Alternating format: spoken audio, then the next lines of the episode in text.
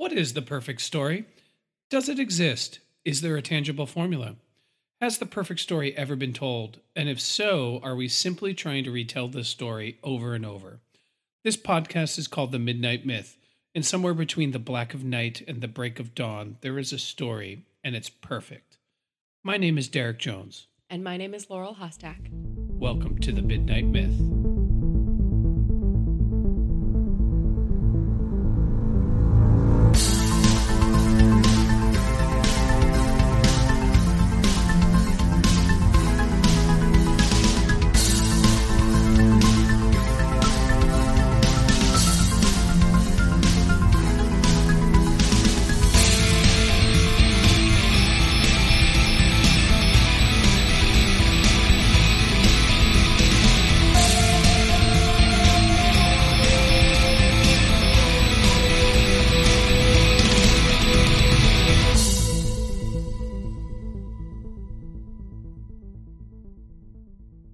Probably wondered where holidays come from. Oh, I have. If you haven't, I'd say it's time you begun. Oh, I will.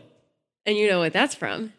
I have a guess. Is that from The Nightmare Before Christmas? It's uh, the first couple of lines from The Nightmare Before Christmas when we enter the grove of the holiday trees and see the doors of the holiday worlds. The narrator urges us to wonder where, where do, do holidays come from? Where do they come from? It's almost like there's a holiday coming up very soon. Yeah.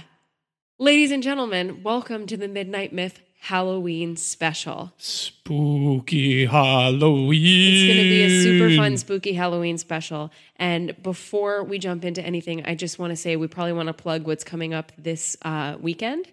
Um, today, uh, we're recording this Sunday. Uh, we had an awesome Batman the Animated Series rewatch, and Derek was the keynote speaker. He gave an excellent lecture about the Demon's Quest, and they had a really cool roundtable where they discussed uh, animation technique, they discussed feminism, they discussed mental illness and duality, and all the things that are really going on inside of uh, any given Batman episode. And uh, this series is coming to an end this coming Sunday. That's the 29th. Yep. Um, so if you're in the Philly area, it is a free event. These are so super fun. Some really smart people are up there, uh, you know, explaining the the stuff below the surface of your favorite shows right now, Batman the Animated Series. So come on out, one to four. Uh, we'll share it on our Facebook page, and we hope we see you there. And to all the Midnight Mythers that came today, I want to thank you. Yeah, it was awesome to see everybody. Super great, lots of support. Totally love it. And we are in our Halloween episode. So I just want to say, like, right out of the gate, Halloween is one of my favorite holidays. I am Me too. I am a sucker for a good holiday. Yeah. And I really, really genuinely love Halloween. And I am super stoked to talk about Halloween and where it fits and how it pertains in particular to stories. Yeah, and and this is this is funny because when you think about Halloween, there's a lot of images that come to your mind, but you kind of can't separate Halloween from the telling of scary stories. Uh, and there is so much that goes into the the um, transformation and the evolution of what is today modern day Halloween. But you can't not think about sitting around a fire and holding a flashlight under your face, and the call was coming from inside the house, and you know Michael Myers and and all of it. Um, so it feels to me, even though it's hard to like Christmas, um, say like this is the story of Halloween. You know, it's the birth of this baby or it's the beginning of this story. I think that Halloween is just inextricably tied to the continued telling of stories uh, that are personal to us and that are universal.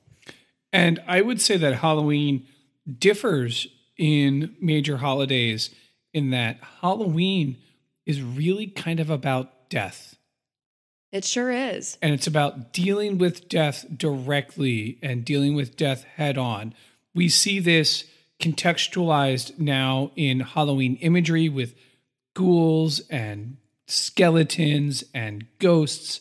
And it really has become the day in which the realm of the spirit, the afterlife, sort of like mixes and mingles Yeah. with the actual physical realm. It's funny to me that you say it differs from other holidays and that it's about death because I truly think that below the surface, every holiday is about death.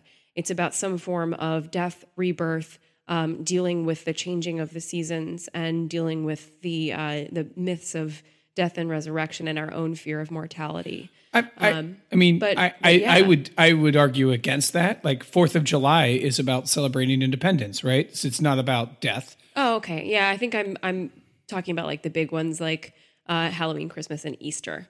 Um, but but no, I think that's a good jumping off point because uh, in all of the mythology of Halloween, uh, one of the things that keeps coming around that you keep hearing is that it's the time of year, it's the day of the year when the veil between the world of the living and the world of the dead is the thinnest. So on this day, you might accidentally slip through the veil into the other side, or something or someone might slip through the veil into our side. Uh, and those two differing worlds start to blend together. And as we hinted in the intro to this episode, uh, the story that we're going to talk about the most tonight, I think, makes that divide pretty clear, but invites us into that other realm. And that's the Nightmare Before Christmas. Sure, totally agree. Yeah. Yeah, I uh yeah, totally agree. Um, so if you haven't seen The Nightmare Before Christmas, uh, you should go see it. Uh, it's It's on- actually on Netflix right yeah, now, isn't it? it's yeah. on Netflix. Uh, it came out in the '90s, and it is a uh, it's a Tim Burton creation. He produced it and created the characters and the story, and it's a uh, stop motion animated uh, masterpiece. Really, um, it's a beautiful, beautiful movie. A lot of work went into it, and it's a musical about the residents of Halloween Town. Who are the guys who run Halloween? They make it happen every year. They're ghosts and goblins and ghouls. And the king of all of this, the Pumpkin King, is Jack Skellington. Jack Skellington is awesome. He's Agreed. a big, spindly skeleton, and uh, he's the scariest, but also an incredibly benevolent character. Yeah, I I love this narrative. One because it is a like it's like a movie a moving painting Yeah, when you're watching it. Like it's a truly unique stylistically. It really hits like hard on like the 90s sort of like retro new gothic and it mythologizes a new version of holidays as part of these other worlds that intercede and sort of like can transcend into our world.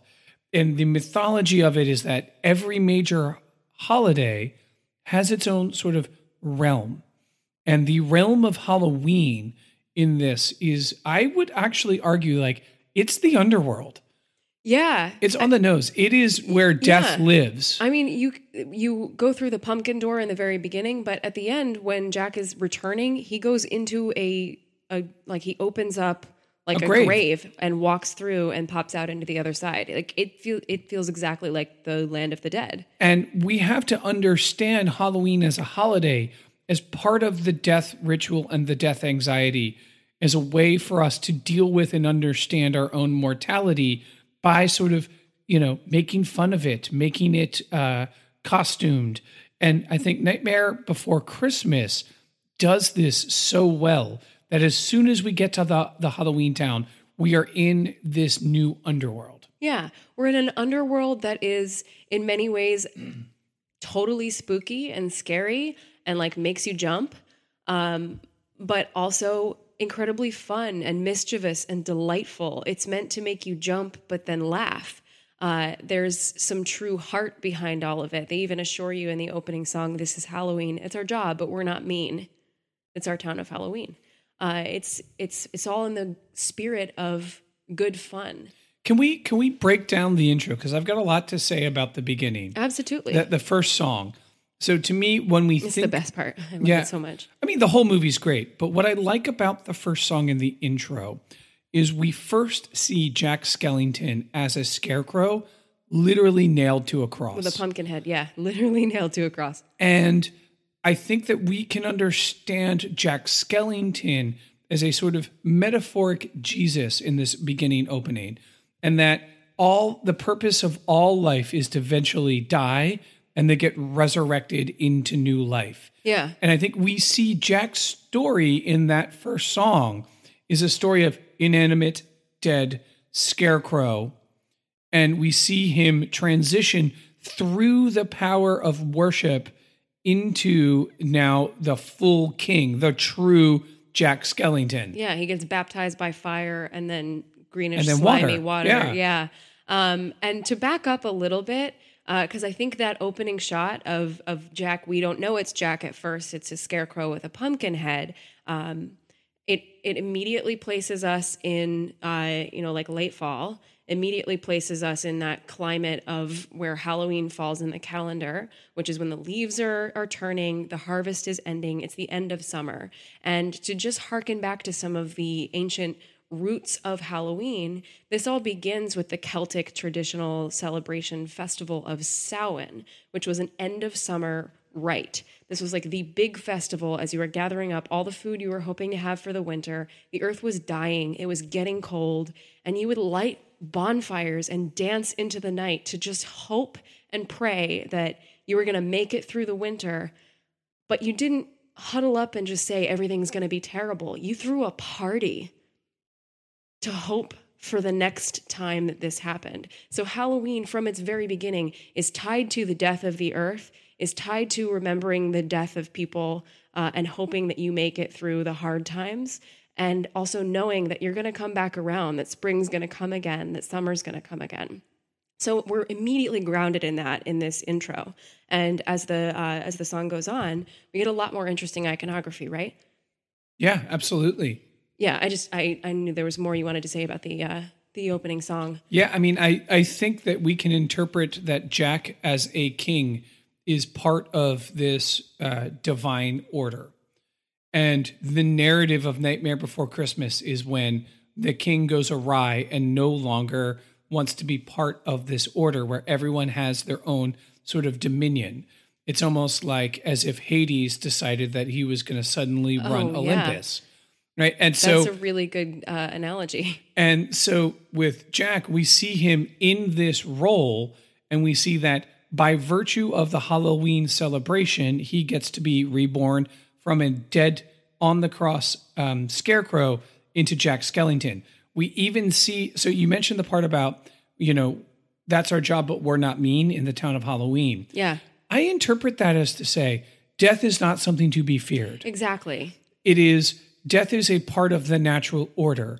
Halloween is the celebration of death, and understand that when you die, there will be uh, some form of an afterlife, Yeah, and it's trying to assuage that. And they even go into like this discussing spooky natural phenomenon. Sorry, my voice is really hoarse from the lecture today. you sound good though. You're fine. Yeah. Anyway, um, and they they talk about how that there's all of this spooky natural phenomenon in which Halloween is present in. In other words, death is everywhere. Yeah, It is present in everything. Everything that lives does die. And that's the job, but it's not mean. Yeah. Meaning that it's not vindictive or spiteful. It's not designed to to crush or hurt, but rather be remindful of, yeah, our job at Halloween is to remind ourselves we all will die. yeah, And that's part of the natural order and that's okay. yeah, And the whole, I think the whole narrative, the inciting incident is when Jack realizes, man, the natural order is boring me.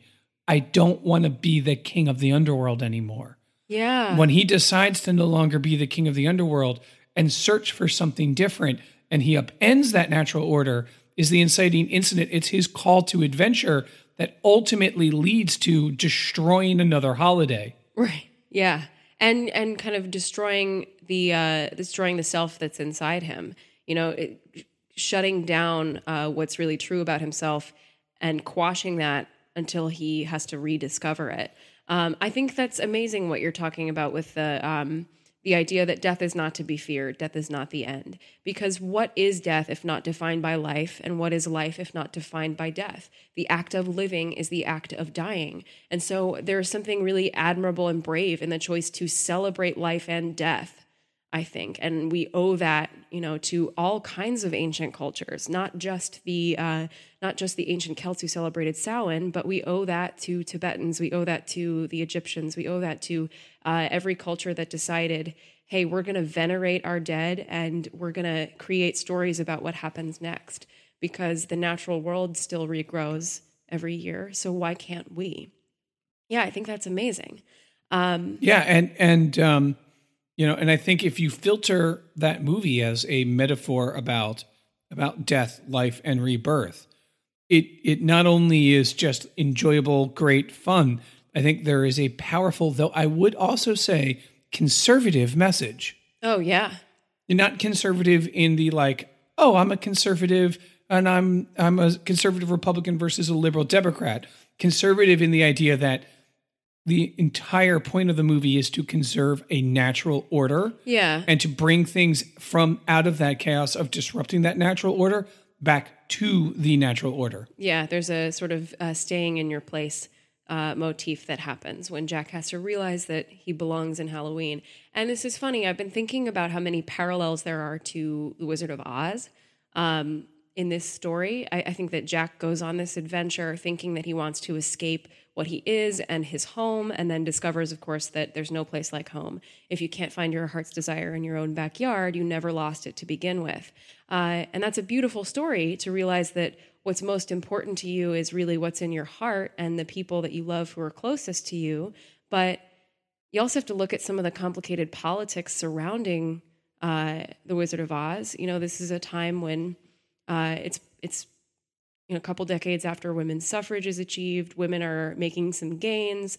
Um, women are going to work, and this is a, a story that is coming out around that time. That's kind of like maybe women should stay at home because there's no place like home. And so that's where I can kind of parallel. You're talking about Wizard of Oz. I'm talking about Okay. Wizard of Oz. Sorry, for But a second think there, I wasn't following you. But I think it's a similar um, conservative message hidden within a beautiful uh, emotional story uh, that are things that we have to watch out for. It's like, what is this? What message is this really sending? yeah, and I don't think uh, Nightmare Before Christmas is conservative in a political sense. No, of course not. I, I think it's conservative in a philosophical sense. Yeah. And to a certain degree, I'm sympathetic to that argument.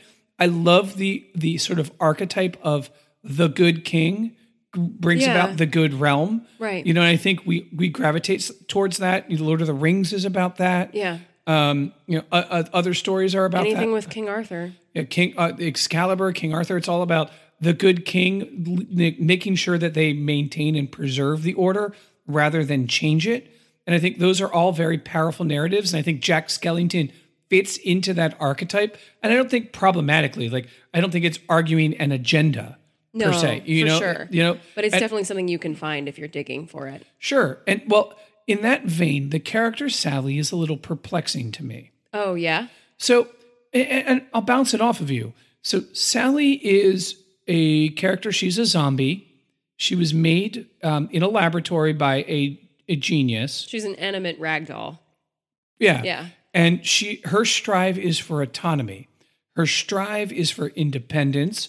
And her strive is to kind of say, you know what, fuck you to this order. You know, fuck you, scientist, you made me and you're trying to tell me my place. Well, that's not my place. I long for something more.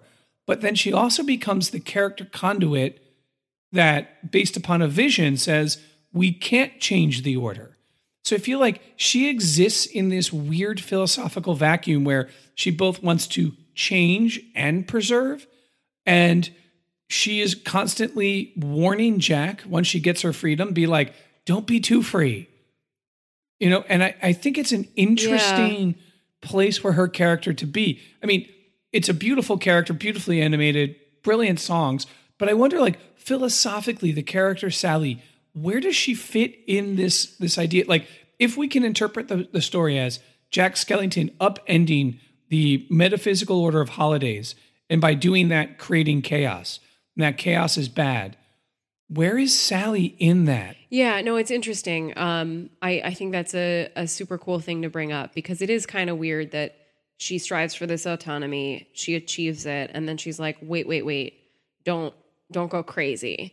Um, and it- it's a little bit of a boomerang because I didn't really think about this in order to prepare. Sorry, it- it literally just popped into my head I as think we were it's really good movie. though because there's also some some humor in the fact that like the one woman who's like, "Hey, you're being an asshole," like nobody listens to her. They're like, "Yeah, shut up, shut up, woman."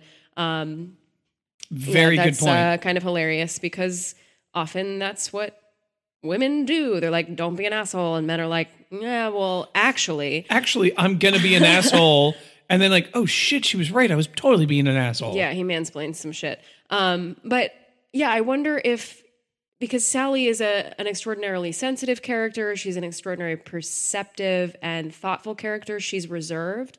Uh, she doesn't really go out on limbs too often.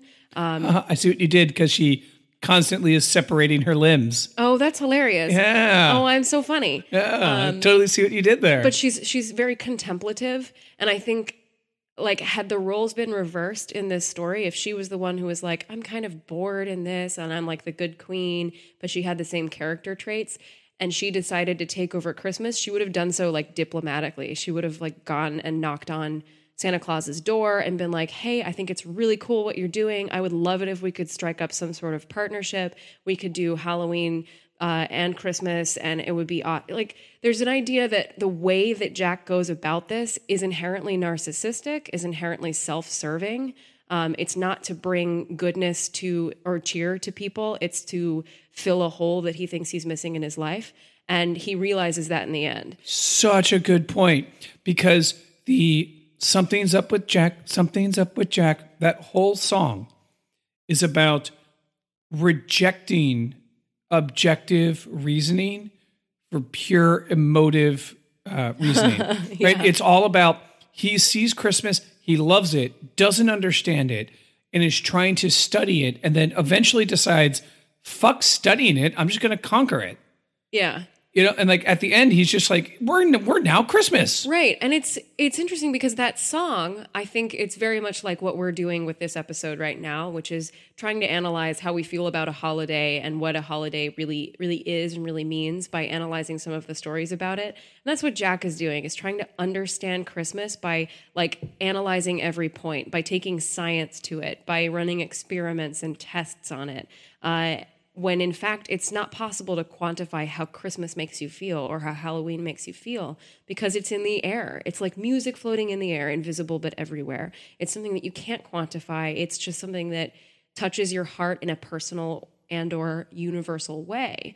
Um, and so it's it's an interesting moment where he is having this revelation where he's like, "Hey, I don't have to th- overthink it. I just feel it." And then he's like, I'm going to be the new Santa Claus. It's kind of a crazy leap. So there's this moment of like, it's hard for me to really track how he goes from, I just have to feel this to, I'm going to be in charge of it. Well, and I, I think, think any other the- character I in that you hit- situation would have just accepted it and loved it. Yeah, I think you hit the bead though.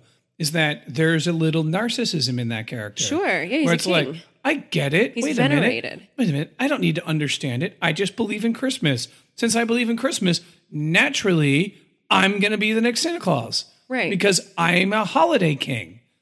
You know, so like, and I, so I think you hit the nail on the head when you say that that is a sort of a self serving, I'm doing this for me, not because I actually love Christmas, in which he has to pay a price and he does learn his lesson. Yeah. But in that moment, we see another sort of conservative lesson of, you know, don't worry about objective reality. Don't worry about study and discipline. Mm. Those things aren't really important. Go with your gut. Trust your instinct, and your instinct is to lead. Then just take it over, and that's okay. And that's another sort of check mark in that there is a, a hyper conservatism that's Whoa, happening That's there. interesting. Yeah, I read that song really differently, not as like a, a rejection of um, analytical thought or, or logic or um, conventional forms of reasoning. I read that as like, hey, this is a foolish endeavor to try and quantify love or try and quantify faith or try and uh, analyze uh, analyze emotion.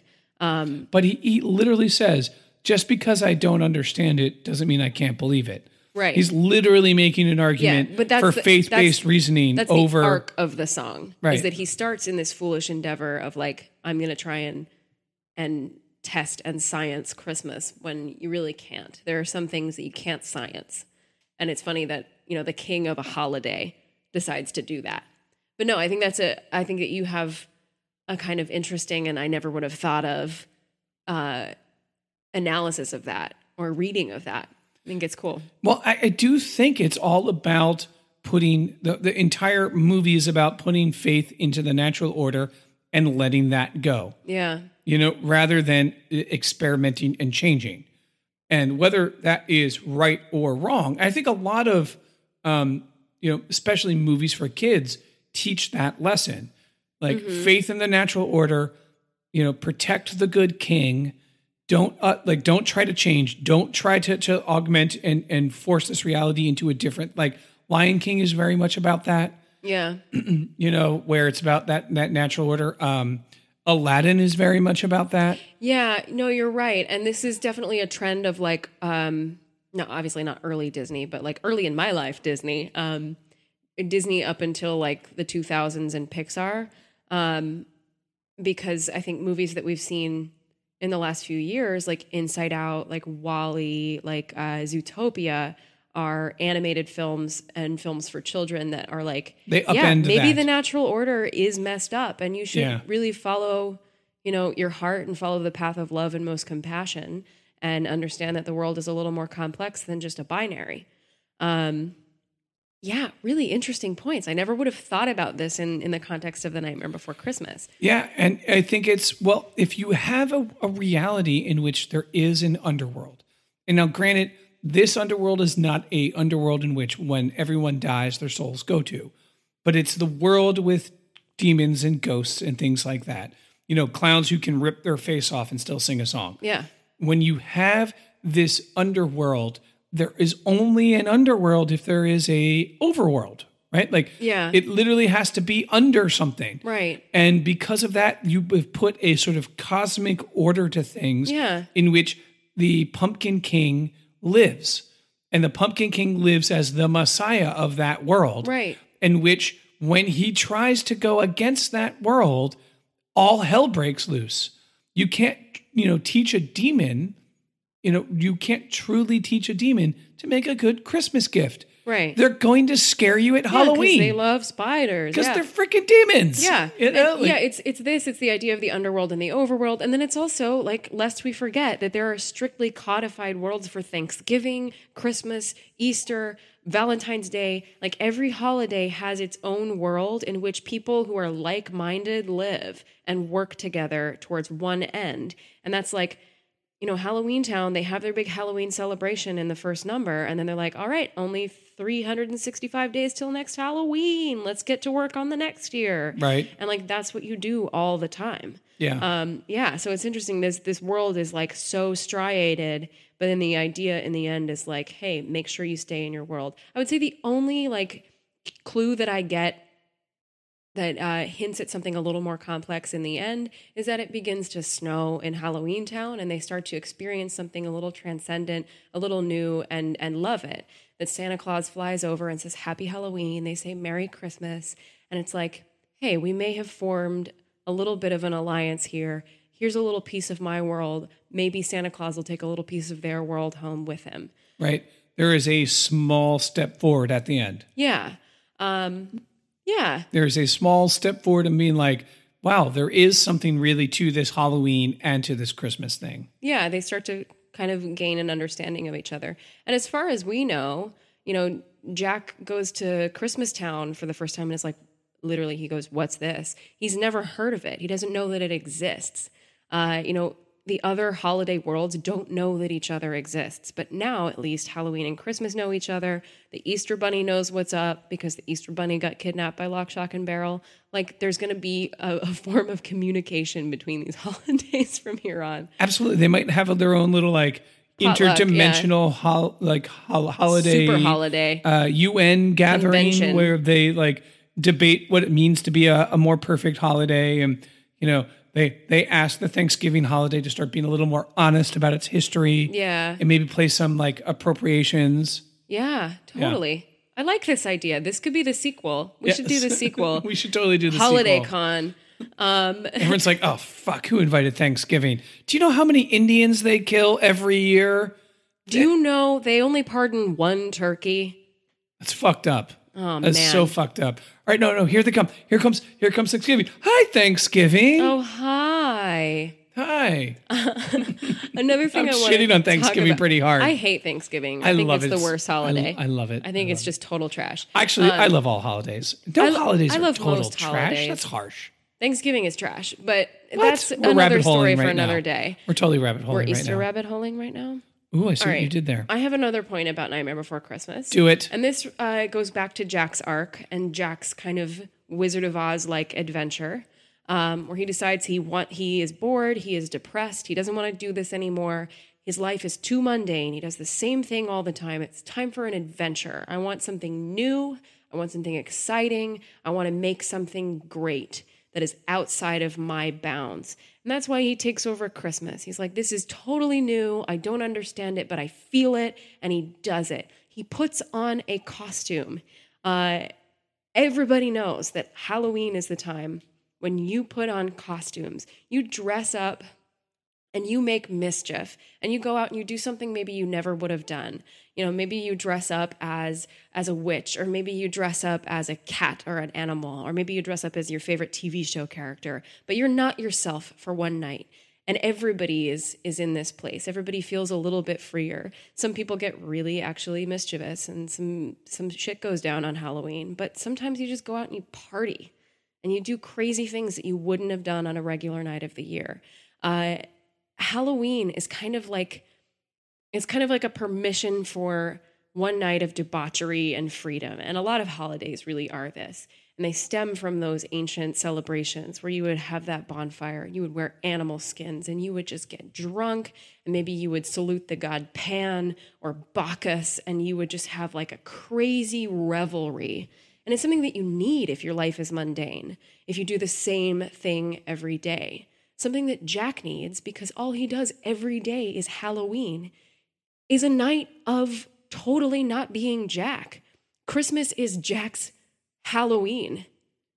Christmas is to Jack what Halloween is to us a time to dress up, be someone that's not you, and then regret a lot of it the next day and say, I'm never doing that again, and then do it all again next year.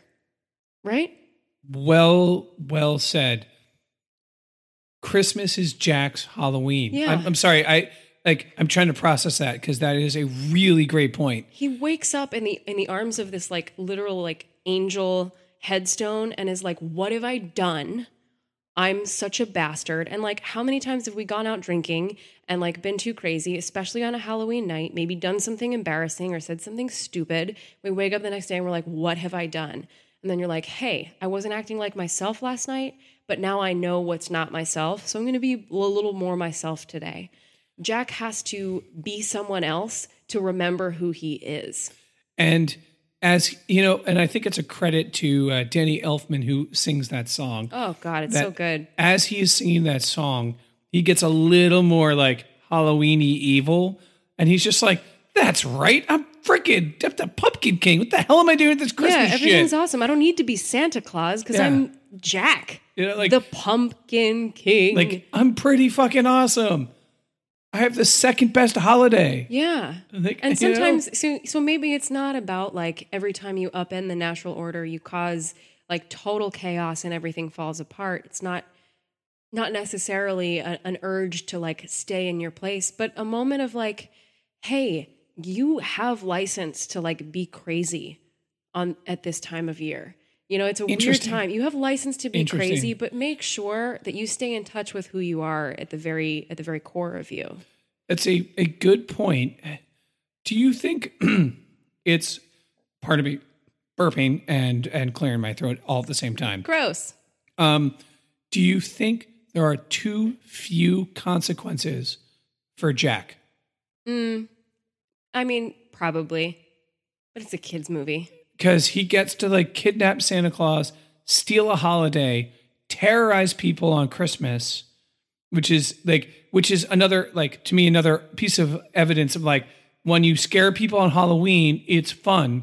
When you scare them on Christmas, it's terrible. Another evidence that like he's upended the natural order by switching the holidays. Yeah, And at the end, you know, he he gets to pretty much just be like, "Sorry, uh, let's free Santa Claus. Yeah. Santa Claus is going to fix everything great, and I get to fall in love now with Sally." Well, what I kind of think is unique about Jack's character arc, and I think you're right, there's not a lot of consequence for him. But I think what's unique about him is that he's definitely our hero. He's the guy that we root for, and we know he's a good guy, but he makes terrible decisions the entire time. And everybody is telling him he's making terrible decisions. Like he does some awful stuff. And so the consequences that he faces are are encapsulated in that song, What Have I Done? It's like he really does face a moment of reckoning as himself. He has to like face that incredible regret and then redeem himself by saving Santa Claus and Sally. Um, I think in the end, because he is our protagonist and our real evil guy is Boogie Woogie, what we have, um, or Oogie Boogie, I'm sorry. Um, He's the boogeyman, though. He's the boogeyman. Yeah. What we have is this binary of like Jack is like literally an animate skeleton who goes around scaring the shit out of people for a living, but he's a he's a nice man. Like he he's sensitive and loving and he cares about his people and he tries to do the right thing even if he's sometimes like making really off base decisions. And then the guy that he's up against is just pure evil. And the idea is that Halloween's not pure evil and spookiness and death are not pure evil. If you're in it for, you know, the right reasons, you deserve a little bit of forgiveness. You know what's an interesting thought to piggyback off of that? So the boogeyman exists in this world in part narratively because it needs an antagonist. Jack can't just like free Santa Claus. right he's got to defeat someone to free Santa Claus, even though he kidnapped Santa Claus, right? Yeah. So, and I totally get it. Like that makes sense. There has to be some stakes there. And we also get this like amazing, like blacklight psychedelic gambling boogeyman, Oh, so which was good. just fucking brilliant. So, like, none of it's bad or wrong, in my opinion. Um, but in the other holidays, do they have an ugly side? Or is it, I, I just thinking in this, Yeah, in the mean, we don't- we rules of this universe, like, what's the ugly side to Christmas, to Easter? Um, we joked about Thanksgiving, which has an ugly history. Yeah. But, you know, it, it's an interesting thought to think yes, in the realm of the dead, where the dead can walk and their job is to scare you, some will be actually evil. Yeah. Um, so when I was researching this episode, I found out some of the backstory of Oogie Boogie. Um, and he actually he shows up in a video game where they uh, explain some of his backstory, and it's that he used to be like the lord of his own holiday, which was called Bug Day. Which okay, great. Um, and then Bug Day fell out of fashion. People weren't really celebrating it anymore. So he tried to take over Halloween and make it the new Bug Day because it aligned a lot with you know his spooky bugs. Um, and like they were not having it, and so he's been relegated to his little lair under the treehouse. So he actually comes from a different tradition. He's been absorbed by Halloween, which is kind of funny because of the actual origins and roots of Halloween, which has absorbed a lot of traditions across cultures. Um, but of course, we don't see too much of the other worlds in this. We can't really say what the ugly sides are. Um, but I think a huge part of what he does and what purpose he serves in the story is to remind us that even though um, everyone in Halloween looks scary and traditionally is a villain, it's exactly what you said. It's about a reminder that sometimes being scared can be fun and safe and a reminder that we're alive. And the reminder that we're all going to die. Don't be too freaked out by it. Yeah. Yeah. If you're too freaked out by death, then bad things will happen. As Morty might say, everyone's going to die. Come watch TV. well said. Well said indeed. Yeah. Um, you know, I think in just reflecting that Halloween is one of my favorite times of the year. It's one of my favorite holidays. And I think Nightmare Before Christmas is both a brilliant Christmas and a brilliant Halloween movie. I think it's a Halloween movie first. It is a Halloween movie. you know, Um, it's about sure. when Halloween sees Christmas and is a little jealous. Yeah. you know and um but i think there's a reason that everybody freaking loves this movie Yeah. it is delightful I, I love how, how it blends the two holidays because in my mind I feel like there are a lot of similarities between Halloween and Christmas, at least the way that they're celebrated today. and the things that they're um, they're based on pretty heavily, which is that it's about ancient people responding to the cycles of the natural world and corresponding those um, after some conquering, those being corresponded to moments in sort of religious uh, texts. So the the birth of the Son of God is also the celebration of the rebirth of the sun that lights the days. It's the longest day of the year or the shortest day of the year that suddenly flips over to longer days and spring coming back and the earth being rejuvenated. That's Christmas, you know? It's the solstice. And Halloween is the dying of the earth and the remembrance that it's all going to come back. Right. I think they that- share so much. That death is not permanent. Yeah. It is one one additional phase. And I think we see that encapsulated in, you know, when everybody in the first song is literally like waving their hands in worship, Yeah. chanting, and Jack rises from the oh, pool oh, of it's water. amazing. you know from the cross he he then gets resurrected and i think we see that in that first that that encapsulation that there is a little bit of religion mixed up in halloween Yeah, Halloween is a religious holiday. All Hallows Eve, All Hallows Day. All that Saints refers Day. to the saints. Um, you know, it's a it's a holiday that has those pagan roots, those Celtic roots, and those celebrations of the earth. But uh, you know, when Christianity spread, it was about honoring dead Christians, dead martyrs, um, and those traditions all intermingled. And from it, we have this this time when we can think about those who have died, those that we've lost, dress up and become someone else, and remind ourselves that we are living and it's crazy. And yeah, we're all going to die, but like maybe that's not the end of it. and even if it is nobody knows it's okay Have a bonfire, eat some candy, carve a pumpkin. and live life to the fullest Yeah. if if you really want to be outrageous fucking be outrageous Yeah. that's okay as long as you're not It's your hurting anybody go ahead and be outrageous This is your chance. And Halloween, to me, Halloween also means the ability to connect to that eternal youthful spirit I have. Yeah. The idea that, like, you know what? I may be a grown man with a career, a family, and a podcast, but at the same time, I can still be a kid and wear a costume that makes And me feel cool. Candy. Yeah, and make me make and just make me feel cool and invincible and, and fun. And that it is okay that there can be a little part of all of us that never has to to, to fully grow up. Yeah. Well, I freaking love Halloween. I do too. What are Any you gonna, final thoughts? What are you going to be for Halloween this year, Derek? I'm going to tell you what I'm going to be.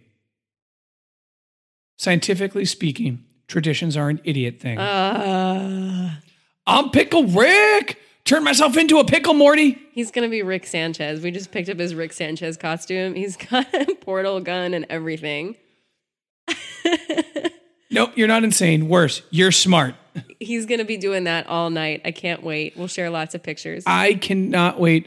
Uh, and uh, just to throw this out there, we're going to talk about Rick and Morty on the Soon, podcast yeah. soon. You know, there's a lot of people talking about Rick and Morty right now, and we're trying to figure out how to put our How to midnight, put the midnight myth myth spin on it. voice to it. So if you've got ideas, if you've got things that you haven't seen people say or haven't heard people say about Rick and Morty, or things that you really uh, question or or want to know, let us know because I think we want to do some really blowout stuff for Rick and Morty, which is a show that we love and we hope you love too. Either way, I want to say from the midnight myth to you listeners, happy Halloween. Happy Halloween, trick or treat. And until next time, Be kind. be kind.